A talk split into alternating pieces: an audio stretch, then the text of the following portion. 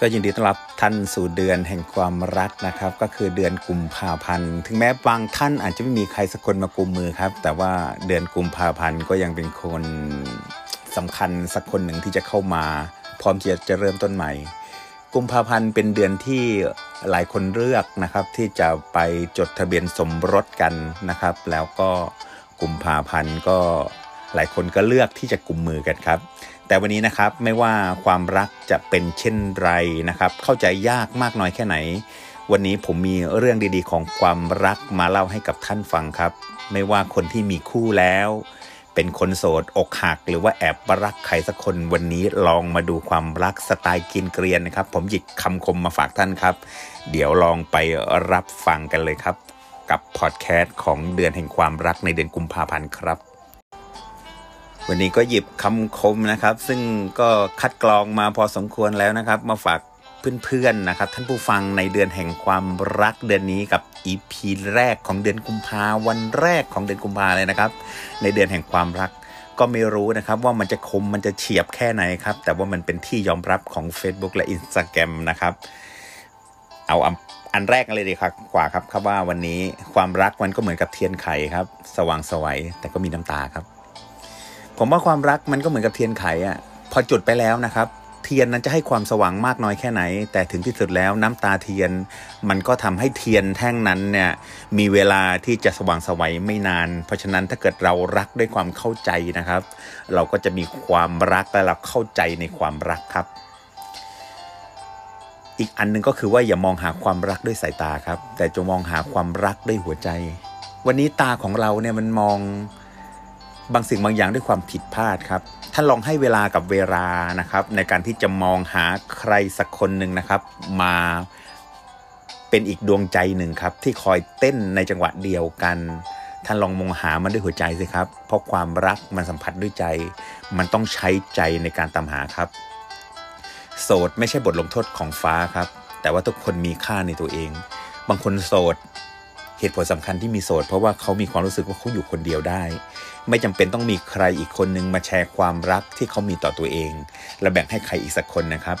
ยืนยันนะครับว่าท่านจงภูมิใจในความโสดของท่านและโสดอย่างมีคุณค่าครับ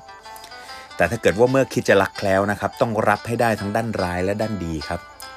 บางครั้งนะครับ เวลาที่เราจะรักใครสักคนหนึ่งเราเลือกที่จะมองในด้านดีของเขา โดยเฉพาะฝ่ายหญิงเนี่ยมักจะให้คะแนน ฝ่ายชาย ตั้งแต่เริ่มต้นไปเรื่อยๆ จนเต็ม และเมื่อเต็มแล้วเนี่ยไม่มีคะแนนนั้นลดไปอีกแล้วนะครับ นั่นแสดงว่าความรักที่ให้ไปเนี่ยมันยั่งยั่งยืนมั่นคงและยาวนาน แตกต่างกับผู้ชายอีกหลายคนนะครับ ที่ว่าเจอผู้หญิงปุ๊บก็ให้คะแนนเต็มแล้วก็ลดลงไปเรื่อยๆนะครับ เพราะฉะนั้นไม่แปลกเลยครับ ถ้าเกิดท่านจะเจอผู้ชายที่ค่อนข้างเจ้าชู้นะครับ แต่ผมไม่ได้เป็นเช่นนั้นนะครับ ผมเป็นคนที่มั่นคงในความรักอย่างยิ่งนะครับ ตอนนี้คำคมอีกข้อหนึ่งที่หยิบมาฝากท่านก็คือว่าไม่สำคัญหรอกครับว่า ตอนคุณรวยคุณจะอยู่กับใคร แต่ที่สำคัญก็คือตอนที่คุณไม่มีอะไรใครอยู่กับคุณครับ วันนี้ถ้าเกิดคุณมีทุกสิ่งทุกอย่างพร้อมแล้ว ผมว่า